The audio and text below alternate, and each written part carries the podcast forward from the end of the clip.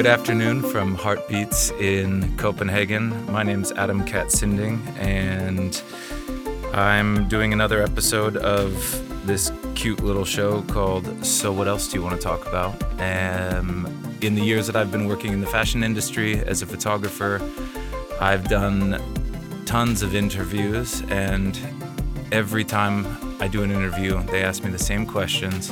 I give the same answers because I don't like to reward laziness.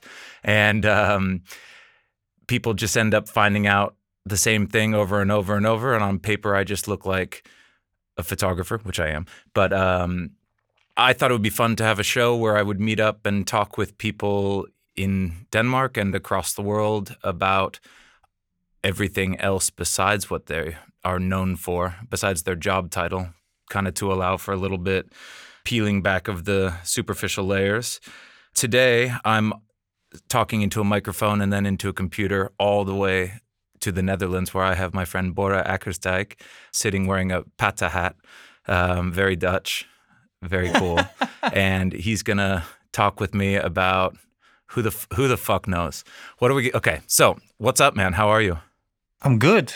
I'm good actually. It's Okay. um well I'm I'm pretty uh easy. I have the chance to be at the studio uh, every single day. But that we're not gonna talk about. Okay, we'll talk about it a little bit. Well, a little bit. Okay, I can. Yeah. And even there, things happen that people don't know. So that's always the mystery behind our our studio is still unknown. But um, uh, no, in in general, I'm good. You have those phases in life that you go through. I think uh, I'm I'm the happy one to to go into a new one. Yeah. So when you say the studio, you mean this giant building on Naritaweg or whatever.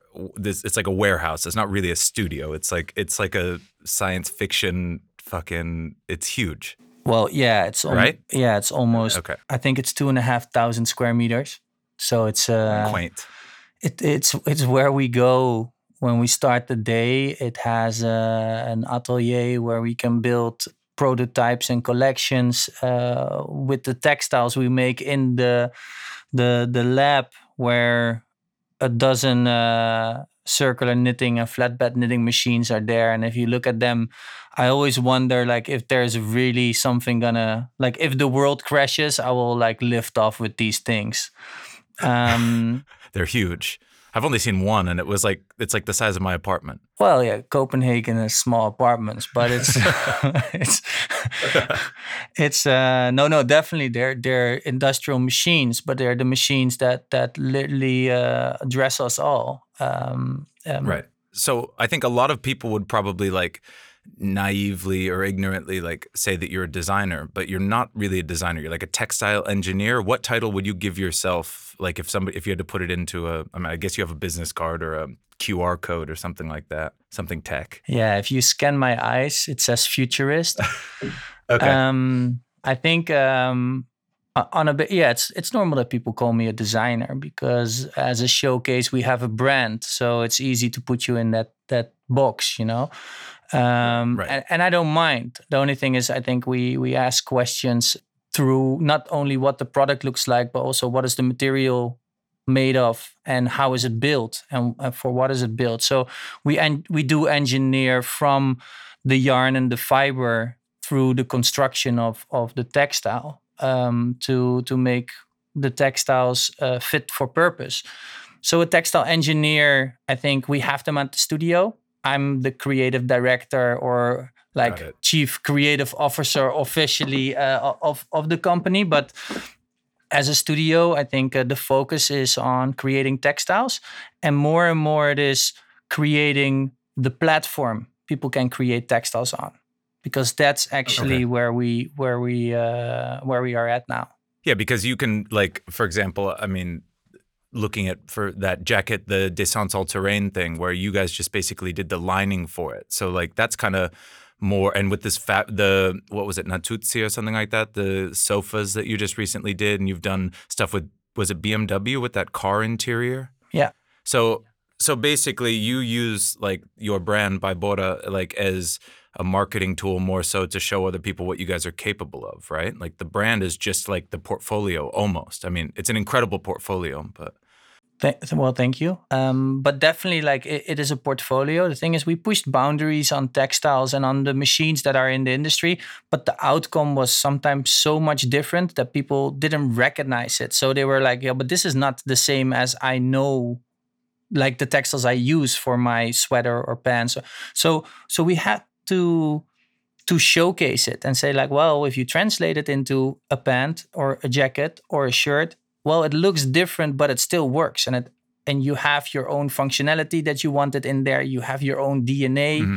uh, in there, but to a certain extent, we were actually creating uh, a new supply chain. We used the old supply chain, but I we tried to reorganize it because until now, I think the supply chain has always been people start with fiber, then they make yarns, then they make textile, then they bring it to as textile to fairs, and then uh, designers start looking for it. But all the choices for functionality and aesthetic has already been made, and that was what right. we started to flip around.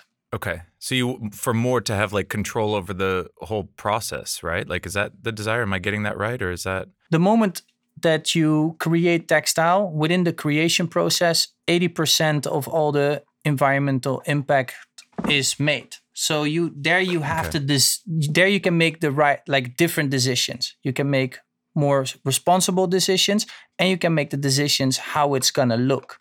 So um, that was something that we started to control for ourselves where we said hey we have full control over the functionality. We have full control over the aesthetics um, on the colors and on the scale and the quantities that we do.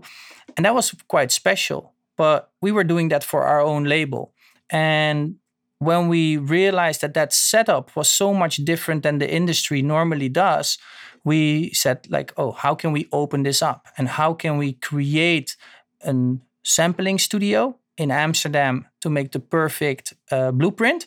And how can we use all the factories that are already out there to reproduce that and scale it. So we started licensing them to scale it.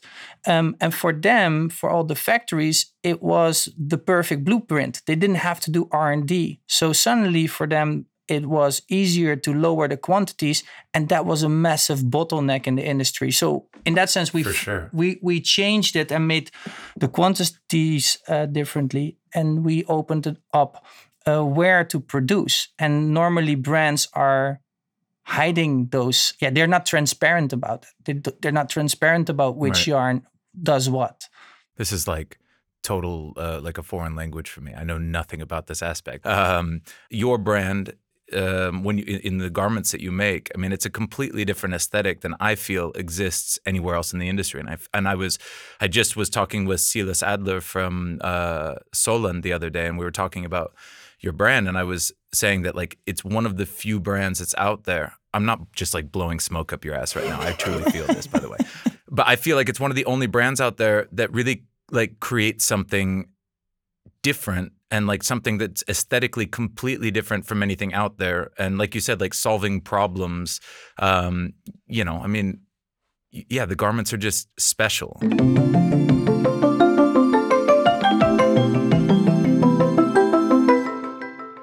So what else do you want to talk about? This is for me. This is a surprise because I actually don't know what he's going to say. Normally, I have some idea. So, the conversation will probably start because I'm in the studio of a friend of mine, uh, yeah. Thomas, uh, makes music. I'm here in this amazing sort of cockpit of all lights and buttons, and um, we were first thinking about to make everything I say or very excited with some background noise, but but we chose not to. But okay, right before cool. for this this moment, we were actually discussing a sort of on um, how yeah you, you get to this age where you start to to question a sort of uh, life, the way how your parents raised you. What is there more? Um, sort of what things open up the mind if it's drugs or meditation or medicina, like uh, if that's uh, ayahuasca or or yeah. or mushrooms. And I think that's that's been in the last past couple of years. Like before, I've always focused on only work, and um, I didn't really spend that much time on on realizing that family and the close ones next to you were sort of your baseline and and and important. Mhm. And in the last couple of years, I've I think really realized uh, what unconditional love means and and how you work with that. And to be honest, like some of those medicina and lately it's it's been mushrooms have been coming on my path and they always say like that ayahuasca finds you and that definitely happened with Uh-huh. me so maybe Okay. that's something uh, we can uh, can talk about i don't know Okay. I mean, I have n- I have no experience with mushrooms or ayahuasca. I have friends who are um, probably could be categorized as uh, aficionados, or even probably could teach uh, college level courses about them. But um, I've been considering both. Just hasn't been the right for, uh, the right time. My friend Christina. I probably maybe I can say this. She comes to Denmark to do ayahuasca in an undisclosed location, um, and has done it a few times, and says it's just like the most life changing thing ever. And I'm tempted, but I'm also. Have you? So you've done it. yeah yeah it it literally found me I had no clue that I was going to do it. And this sounds a bit weird because you really have to set Okay. up. And I went into a weekend where I did it for a whole weekend straight with with all other aspects of of of uh, um, how do you I don't know it like it's a you go into this heat tent where where there's with stones you heat it up it's sort of a super sauna and you do walks and uh, it was a very uh, special moment but it came actually to me a couple of years back. I think it was four years back when um, i just got, just got out of a relationship and um, i was doing i think the hardest job until that time. We were working for for uh, uh, red bull at the time and it, we created a massive project and there were friends of mine that did the interior building and within every meeting they were so, like the people of red bull were so not considerate on the mm-hmm. creators and on on on us making it and the energy that was put in. And I, it really got to me. And one friend of mine he every time when i was like furious inside he just leaned back a little bit more and said it's okay we'll we'll fix it, no problem. And he was just joking about it. And after a month of working with him, and I knew him from from the design academy, I said Yeah. like, "Hey Zoe, how how can you just let this slide?" Yeah. And he's like, "It's not important. We're here. We're here together. We will fix it anyway." They are stressing because they don't control the situation, but don't worry about it. And I was like, wow. And he's like, you know Man, what? that's like the opposite of me. Well, and the thing is, I was like, and I was stressed because my I broke up Yeah. with my relationship that didn't run really smoothly. Um, I, I I I took the blame on a lot of things and that I did wrong, but it it uh, he said just you know what, Borre, just come with me for a weekend. And uh, he, Okay. he said, I'll send you some information. And um, just a fun fact, I'm super dyslexic. I don't really read my emails. So, like, same with that. Like, he sent everything to me. Okay. And I just, I only sent, like, oh, this is the date. Cool. And actually, it got planned by my assistant in my agenda. So I never Hmm. looked at it again. So the day before that I went there, I only called him in the morning. I was like, "Hey, Zoe, um, yeah, I was just questioning. I had, I had light breakfast, and I was suddenly when I had it, I doubted if I should have done that." And he was like, Right. "Yeah, yeah." He's like, uh, "You didn't read it, right? But you what we're gonna do?" It. Because you're you're supposed to diet. You're supposed to go on like a dieta or whatever for like some days or weeks before. Exactly. So he said, Okay. Did you read and do it? And I was like, No, but I don't know why. But a couple of weeks before that, I was on the the terrace and uh, I was having a beer. And two zips in, I was like, I looked to my friends. I was like, You know what? I don't feel like this anymore. And from that moment, I stopped drinking. I in right. the end, yeah. You don't drink. I no, I do now, but I didn't drink Oh, okay. for for one and a half year. Yeah, I remember some of that. So I told him, he's like, yeah, no, I stopped drinking a couple of weeks ago, and he's like, oh, whoa, you don't do drugs? Like, no, like I haven't done anything, and he's he's like, oh, perfect. He's like, oh, the only bad thing is that you had some breakfast. I was like, well, I can stop the car and, and like puke. And he joked. Yeah. So, and I did it. And uh, then, and then I arrived to the, the, the, the place and I entered this. Was this in the Netherlands? This was in the Netherlands. It was close to the beach. Okay. It was actually very nice, uh, Castricum. And I remember entering sort of this, yeah, in, in Dutch we'll say blokhut, like uh, where the, the, Mm-hmm. the, how do you call those kids that uh, do, uh, what, scouting? Boy, boy, boy, Boy scouts? Scouts. That kind of place. I'm a Boy Scout. And, oh, you are? Oh yeah, I'm an Eagle Scout, man. The top rank of the Boy Scouts of America. Don't worry, I got you. I'm serious. No, but- 100%. Okay, go ahead. We'll Sorry. get- That's a very important fact. in and in the end of this conversation you will get an invite just d- due to that so i remember sitting there and we all sat in a big circle and i think it was 12 guys i also like i didn't know that it was like a guys weekend and Okay. i remember the first two people starting the conversation and it was like uh, well what's your intention and why are you here how what I do in life, I I wouldn't put myself in the category of I'm very much spiritual. It's not that I do mm-hmm. yoga every morning. Or I'm, I, I stretch, but it's not that I meditate every day and that I do all the th- things. But after that, sort of going into this, I know I am spiritual because I'm open Okay. to things. But the first conversations, the people of the first thing that they said was, "Well, I'm here because I had an addiction on cocaine for three years and I cannot get rid of it." And I was like, "Whoa, okay." And then the next mm-hmm. one was like, "Well, I'm here. My mom died ten years ago, and still to the day of today, every day I cry about it." And I can, and I was like, "Where did I put myself into?" Yeah. And it went wor- like it all, only these kind of stories. It went from porn addictions to like uh, cannot stop smoking uh, weed to to me. And i was like well um, well i'm here to maybe find my chill. And i had no clue but it Yeah. was a sort of situation. And what happened after that moment and that I, what i found very beautiful was actually sort of the rules of engagement were don't talk about anything that has not to do with you. So not talk about your friends or what other people do but just who are you? And hmm. how do you feel at this moment? And what influenced that feeling? So actually it was only like all the the blah blah and all the small talk was taken away. That sounds really difficult. It's difficult, but it's nice because you can also be quiet. You can also just listen.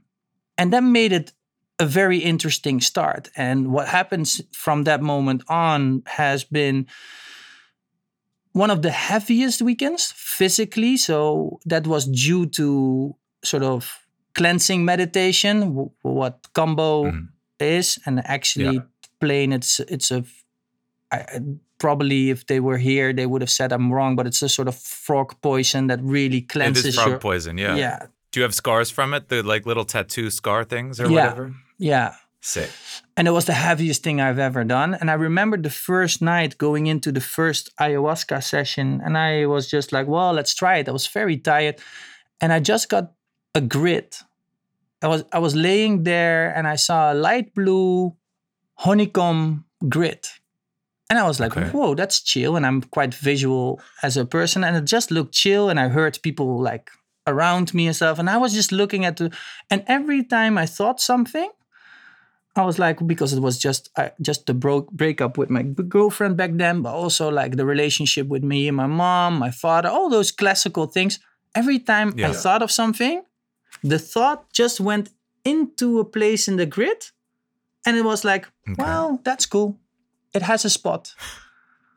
And okay. And throughout the weekend, that came back and back and back. And I started placing things that bothered me and putting them in spots to to just like acknowledge that they are there and that they're part of me and um and i went yeah throughout that weekend into also we did ice baths for like how to to cope with stress uh, we did walks where Mm. in the forest where we shouldn't where we couldn't talk with each other but just take in nature and that was with a certain type of mushroom so that you don't see a tree Okay. but you see the bark of the tree you don't see a general tree but you see leaves with light through it you start seeing details and everything is actually thomas described it very well just before this he said like it's like you walk out and you go from a shitty google meets to a hd movie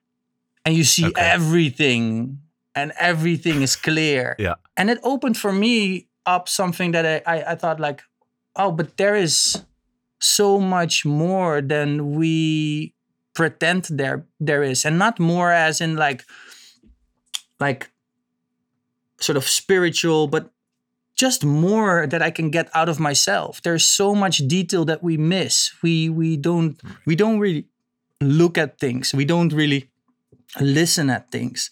And really that weekend opened up a lot for me. And it also let me respect the moment so much more. Being in the moment and just enjoying everything there. And you carried that with you afterwards as well, I assume. I, f- I feel like people come out of those ceremonies and apply a lot of these like like epiphanies to their life going forward, like the guy at the Red Bull job as well, right? Like you have a different perspective on life altogether, I assume. yeah, he lives it 100%. I definitely took it with me. Mm. Um, and I definitely was more open for things. Um, I like throughout that whole session uh, and throughout that weekend, like I would n- not really recommend the, the the route of that weekend that I had to anybody to just jump in without any Right. knowing anything because it was ridiculously heavy but the, the the the things that I took from it was definitely beautiful and there were were amazingly uh, special moments where I realized like hey there are so many things that we carry with us. And and it's all in there because it's memory. The memories you keep from the the moment you're born um, structure you. And the only Yeah. thing is is that our our world around us is the reflection you have. Like that that's how people react on it. And it's like this is normal this is not normal this is how you need to do it. And for me that weekend actually opened that up and and said like well it doesn't matter what the world says it is what you feel and and and you can let things go and i literally let things go that that were stuck in me and i think that was very valuable and and and something that yeah that that i took and also now i i in in an easier way i can can get to that point that i can literally let things go So, okay. I mean, it, it sounds that I would love to do this. It just sounds like insanely terrifying when everybody tells me about like having to have people like hold them so that they can puke and shit at the same time and like they're sitting there vibrating and like drowning in their own vomit. Like it, it sounds like such it's it, like the learning curve seems so high, but I guess the reward is also extremely high. I just don't know if I'm prepared to like shit my Arcteryx boxers. Or do you do it naked? You don't do it naked. Well it, it like You could. s- well some of the parts like being in in the in in the yeah i don't know how you call it like wh- like a hut like a, a sweat A lodge sauna, right? yeah sweat lodge Oh, sweat lodge. Okay. Yeah. okay. so well there in there yeah you all go naked but it's like you're so in there with your like with yourself and it's so extreme that um yeah there was no possibility to to do that, that with clothing on but um Right. no I, I think all these side aspects.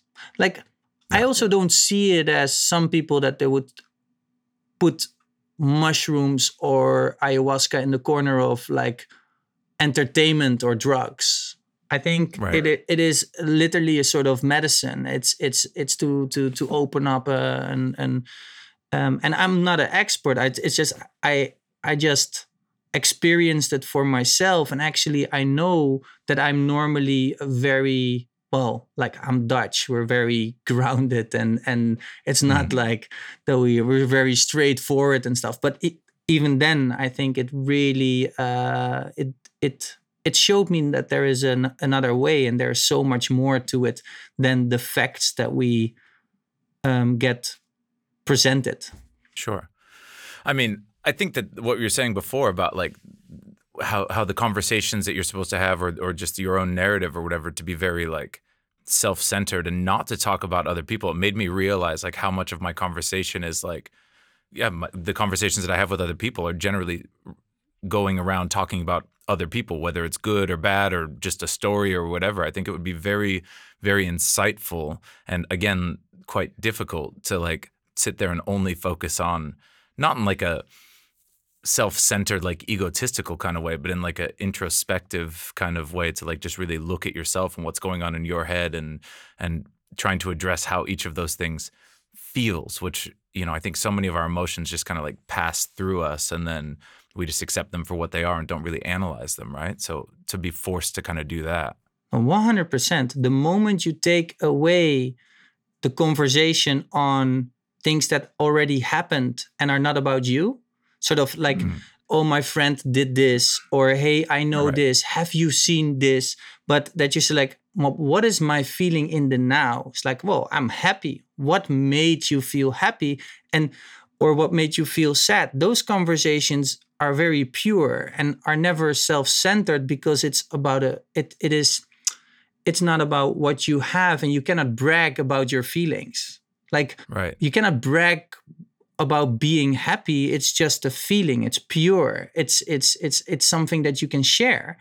And i think sure. that makes it a very leveled conversation. The nice thing is also the the i've no clue what those people exactly did at that moment. And we were all at that moment equal. We were all there right. with ourselves. And it didn't matter if they hadn't like you were there to listen to their frustrations or pains or love or and it it just made you feel also on the one hand humble but also it was you you you literally give something of yourself. And that's at that moment just a listening ear and the time you have. And that's super super valuable. And especially being in in the industry that we are in and right yes, maybe we are both quite out- outsiders in the industry, but we're still heavily attached and ingrained in that in- industry.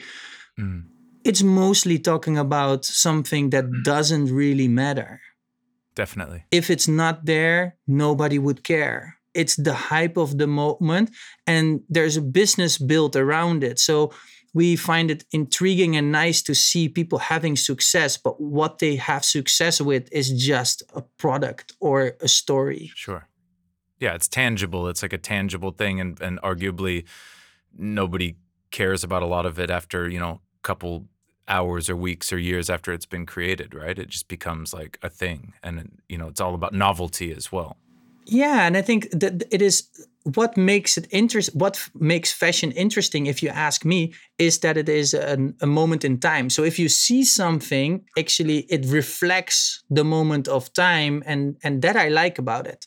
But sure. I think that is it, it, it for me it's almost sort of can look into history aesthetically and and but what i find difficult is is the value that um, well you have the the the the couture you have the real creators you have right. the people that set the tone it what makes it very difficult is all the things that follow it and follow it and copy it for the financial reasons and stuff so you have the right. art part and then you have like well we want to be part of it and want to make money right so when you come back from something like that from this kind of like mind opening experience and you then have this you know like you, you just said that you're just creating clothes you're just creating a, a garment. Did, did, did you take any of that experience and reflect it like have it reflect into your own creation of garments and of actual tangible things? Like has this affected the way that you've looked at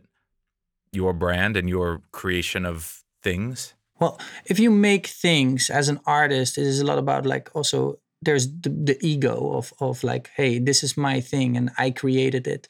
And if you look at fashion people try to keep all their designs secret or and the way how they make it secret. And the collaborations they want to be the only one. So they or they want to only sell at this shop. And right. and i think my mindset literally flipped around.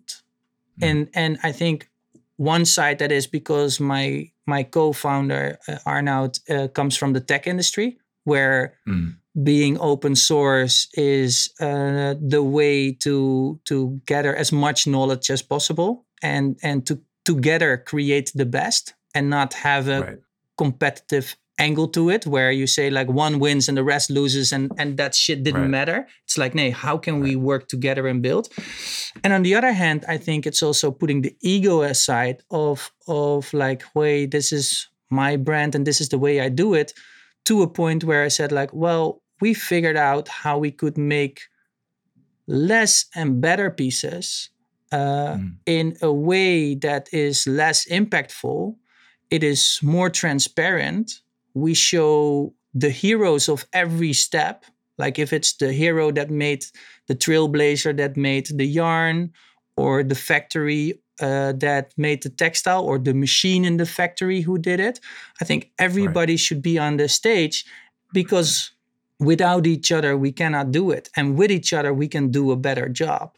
And and then we started I, really started realizing that it is not about the object and the ego, but it's about how much resources do we take from this planet in the beginning and how much of these resources end up on our bodies and how long do we really use it and that right. for me became something of the purest form of of like thinking about creation and also the way of creation to open it up. Because if I can do something better, I don't want to brag about it.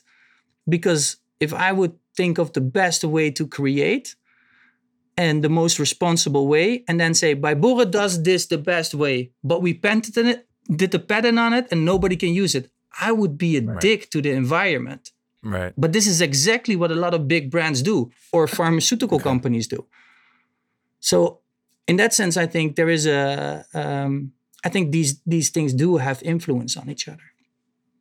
Do you think that by just a hypothetical, but like if you were to patent an idea, like would it not then drive other people to try to circumvent that and innovate beyond it, but through a different path? Like, could it not inspire like a different trajectory for another brand? Like, whereas maybe they were going in the same path that you were and then you put the patent on it hypothetically and then they're like okay fuck we can't do that anymore so now we have to go over here and figure out another way to achieve the same thing or something better or whatever i, I mean i have no idea i'm just curious no i understand where you're coming from i think um, the only thing is there's there is nothing in in this world that we use more as humans as textiles. We're born wrapped right. in textile, and then our whole life we're in contact with textile and everything we wear or we sit on. And it is one of the biggest skilled industries. So a lot of things are there and they're logic. And if you patent things and you don't allow everybody to work on it, they're gonna recreate more or less the same uh, route, but they have to build mm. new machines, new infrastructures, new. I so see they have to use so much more resources. So for me, it's it's like I think I we need to inspire each other to push forward. I I had this very interesting talk with Cyrill from Parley, uh, Parley mm. for the oceans, uh, the yarns that are of um, ocean waste ocean plastic. plastic. Yeah, yeah. Mm-hmm. and he patented actually ocean plastic. And the funny thing is, he said like every time other brands launch it, I've not done anything with it because he said I just patented patented it so that if somebody misuses it, I can say something about it. And I actually really loved that idea. It's like, but everybody that uses it in the right way, well, that was my dream. I just want to make sure that okay. we do better. And and taking away plastic from the ocean and recycling it is not the end solution, but it is the first solution to win some time and clean up our mess but we shouldn't right. work with toxic toxic materials in general. And that for me is also the mindset. Like I'm creating an a full infrastructure that can innovate textiles like beyond anything we have now, but we can control all these steps. But I want to democratize the textile innovation. I want to democratize the um, the access to the best yarn suppliers and the best factories so that you don't have to have 10, 20 years of experience before that door opens. I want students right. to start with the best solutions and not to have to fail and reinvent the wheel before and waste. So is that your like talking about like sustainability and things like that like i understand that step that makes sense and something i hadn't thought about but do you do anything else within the actual physical aspect of creating the garments that is more sustainable or more geared towards sustainability or is it just a lower amount of clothes or? Well i think yeah definitely. I, think in the end what we're trying to do is uh, we have all like creators are for me a sort of the gatekeepers of at least asking the right questions because right. their bosses and and and the companies say like hey we want to sell so much we want to grow so much but in the end the designers like will have to design it and and put the textile on it and and ask the right questions. So what i'm now trying to do is actually within the process educate designers that they have the control on saying like oh but do we really have to make this much? Do we have so that audience uh, what yarn are we using? Where are we producing it? And can we do that all on proximity close by? Um, so i think there's a big part of what we're doing now is making it transparent and educating people on that. And why and when it's transparent like everybody can jump in and say hey we can do this better or we can do it more local or hey this we can do less so, do you produce? Where do you produce everything? It's not all produced in that building, is it? No. Not all of your garments are. Okay, right. No, we only. That's just the lab. That's the creation. Exactly. So we only make the perfect blueprint in that okay. uh, in in our Amsterdam studio, where we say like, well, the perfect blueprint for a factory, so that they don't have to do R and D. So the settings of the machines, uh, the settings with the yarns, what type of yarns, we can do the yarn order, we do the design. We made software that is in between the machine technicians and the creators. That's called by Borre Create, and there you that mm-hmm. you can just it's a sort of Photoshop for for textiles where you can just Crazy. design your own textiles. So we do all that, but our production facilities uh, vary from the Netherlands, Belgium, Italy. We can also produce in Taiwan and Mexico, but that's with with the, the factories in Belgium. But the textile industry is a is a massive massive giant industry. I always try to explain it a little bit like in every supermarket you can find milk. And that's right. like milk is like um, packages of milk are like brands. But there is only a couple of farms that make the milk for all these brands. So right. that's also how we are now like looking at those factories. Hey which ones are located where and how can we create on proximity the right textiles for the factories uh, that make garments. By doing it in proximity, you're then saving on f- fossil fuel usage because you're not shipping stuff or, f- or flying stuff across the globe as well, right? I mean, that's where you're cutting down, I assume. Or is there other benefits to being in proximity? Well, I think there's a few things. I think first of all, opening up it, uh, the whole, making it visible where you do it is also starting to ask the questions oh can we do the other steps close by and then yes it's it's it's flying things around it's shipping things around but it's also looking at if we could use more localized materials and i think mm-hmm. because we're all saying like hey we have to go back to local but i think that will only work if we understand the the the benefits of certain local things that we don't have to get from the other side of the world well and certain things right. we do so I think it is the more transparent we make it, the more more efficient we can make it. But also we can say, oh, one brand didn't use all these yarns, so they are like their stock. So hey, can we right. use it in another project close by? I just remember when I went to the to the Vatican like two years ago, and you walk down one of these halls, one of these insanely ornate halls, and there's this hall with these tapestries in it. It's probably called like the Hall of tapestries or something. And on one side, you have the ones, the tapestries that are made by the Belgians, I think, it's a Flemish or whatever. And then on the other side, you have very similar ones made by the Italians at the same time. And the Belgian ones were like insanely ornate and like perfect and beautiful and like three dimensional almost. And then the Italian ones were like betas of it at best. They were just like flat and like didn't have the same depth to them and just weren't as good. So, you know, they were trying to like probably save money by going local and then failed in doing so because obviously there was the specialist um, in tapestry making or whatever it was. So, I mean, there, you basically have to wait until, or I, I suppose to like be able to keep everything within proximity the infrastructure has to be there before you can and you have to have the knowledge and the and the technical know-how before you can just delve into it i assume. Like there's still a benefit of producing something in italy over doing it in portugal for example. There's certain things that will come from an italian factory at a higher level than would come from one in in bangladesh or, or what have you right?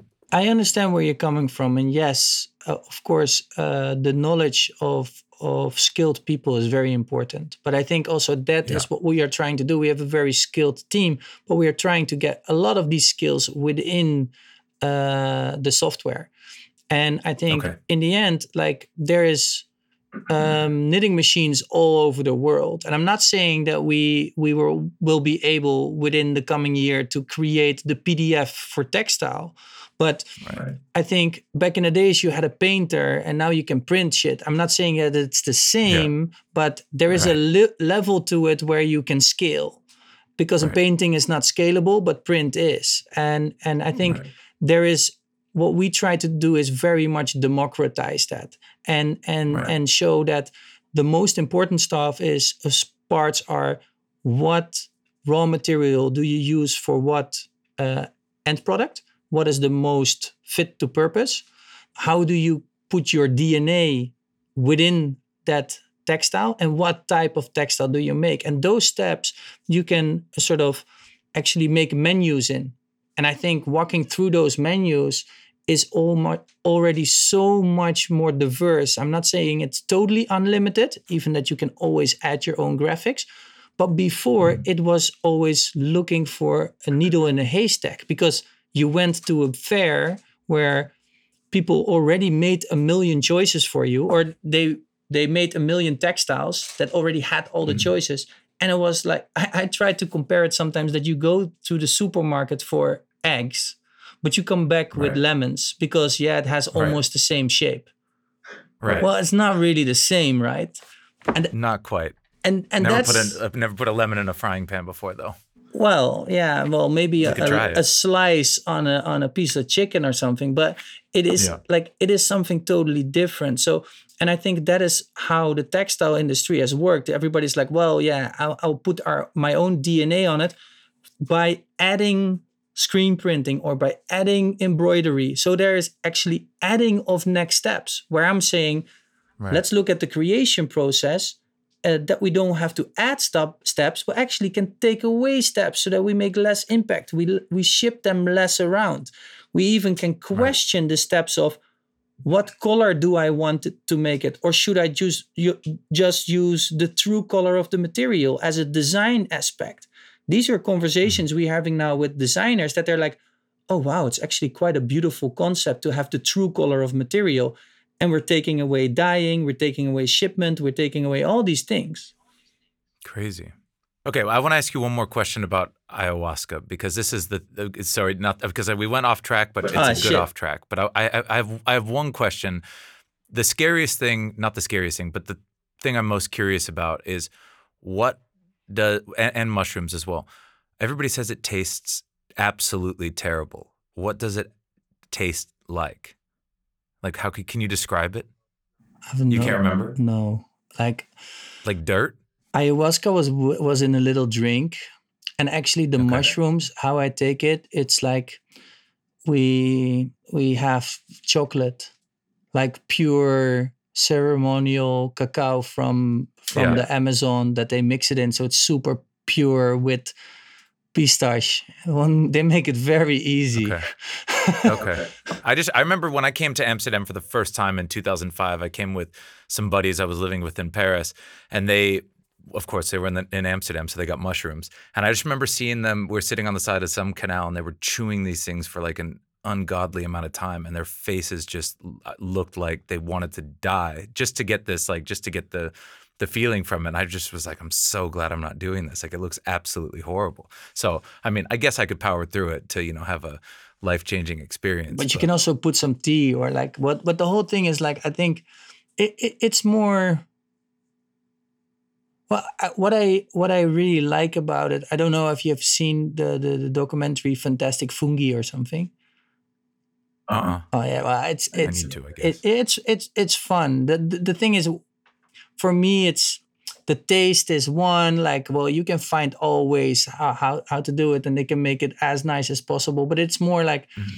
the idea of where it comes from and what it stands for, and how it how it right it is the beginning of everything and and i think there's a um a lot of things what i noticed on on that and especially with with like not that long ago i i tried the golden teacher they they call it i think okay and it was like things just fall in place it's like wow yeah well it's it's i, I had a lot of drawing lessons uh, in school mm. and i i loved uh, painting also in school.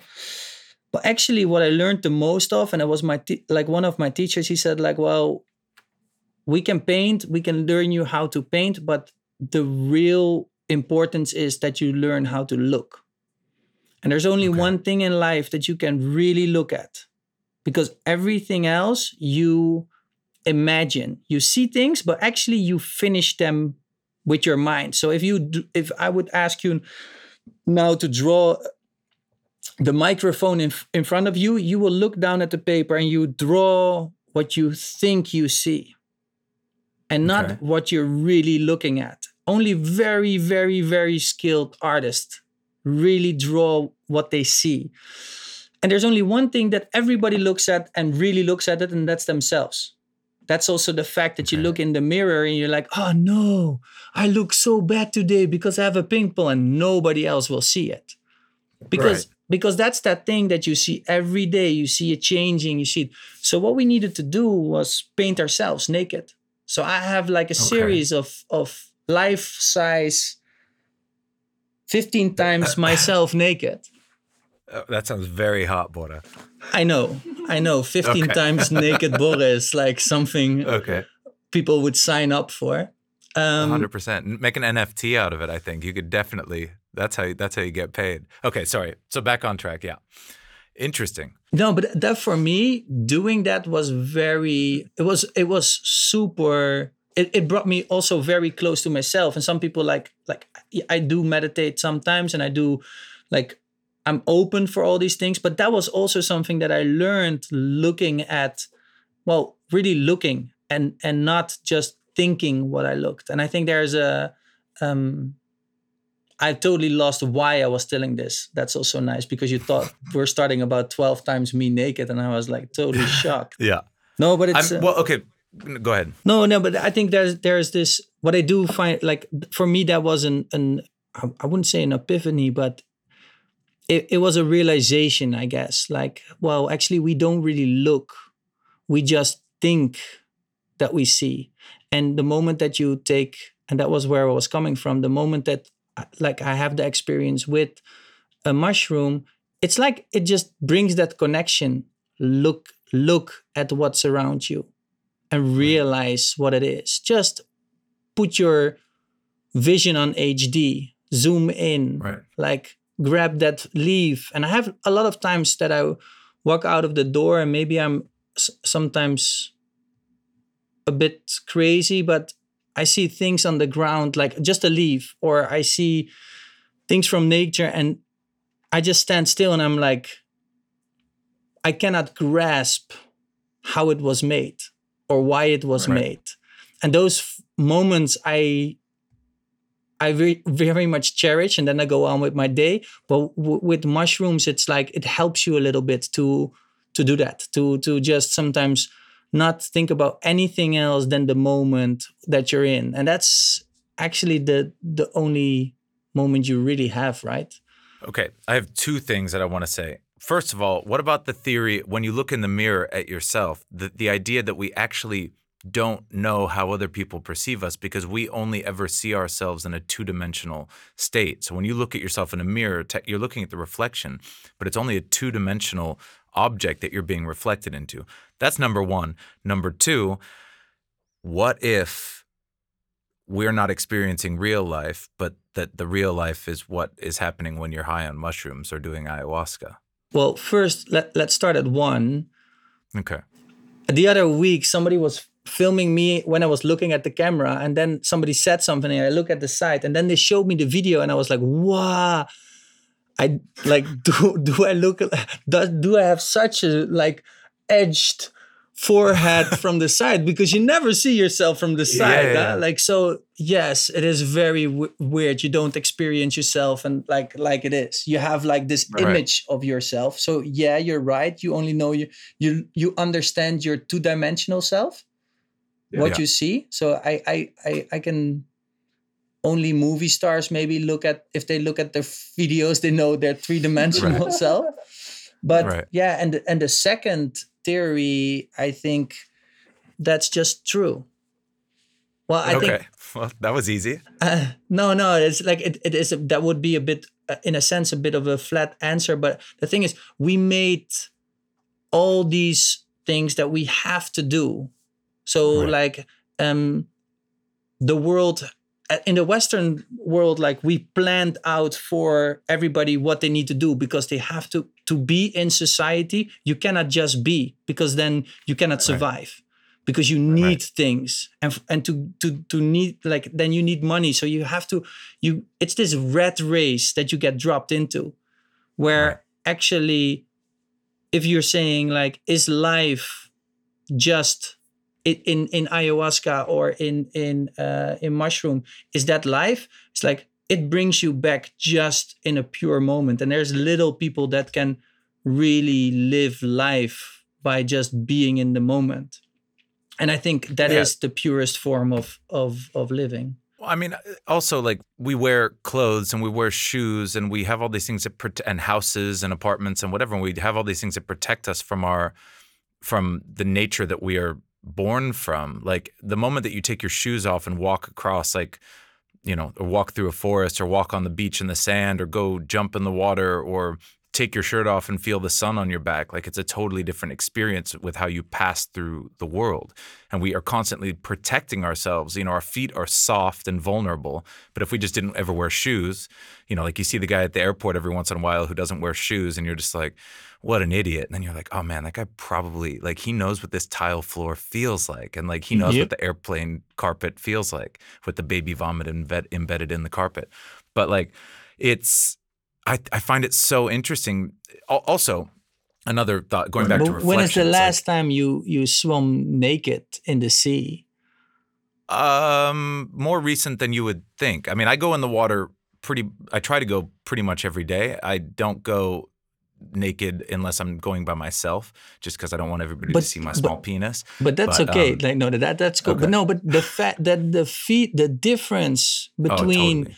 going in the sea with your swimming shorts or Yeah. with you your bikini or naked, it's the experience and the the the sensation of It's the totally sea. different. It's like we we block ourselves from it. The- like the same with clothing, we block ourselves from the wind, we block ourselves from the sun. All these sensations that really are, are super special. So like, well, we cannot walk around naked due to all the rules and restriction because like you get arrested. But yeah, I do think there's there's uh, there should be more room to make it part of our lives to me- be more in the now and and to enjoy it and to also talk about it. I, I, and also like living inside, like the idea that the uh, that inside is like an invention. Like back when we were living in, like maybe you live in a cave with three walls, but there was never such thing as inside, which I find so fascinating. You can close the door and you can close the windows,